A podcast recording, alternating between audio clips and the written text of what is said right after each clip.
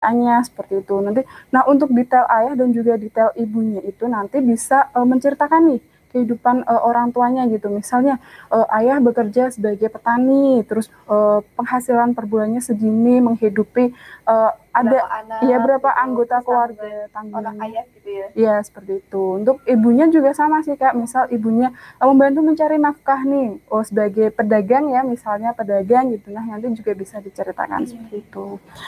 Nah, untuk selanjutnya itu uh, setelah kolom data keluarga ada uh, kolom ekonomi untuk yang desil di atas 4 tadi. Oke, Ya, itu kalau nanti desil tipe 4 tadi hanya 4 kolom aja ya? Iya, benar sekali. Ini untuk desil yang di atas 4 itu uh, ada uh, alasan pengajuan. Nanti untuk kolomnya di situ ada alasan pengajuan, terus uh, ada juga uh, ini apa seperti penghasilan ayah, ibu, misal uh, maaf ya ada hutang, cicilan atau uh, lain-lain gitu. Nanti bisa dicantumkan di situ semuanya.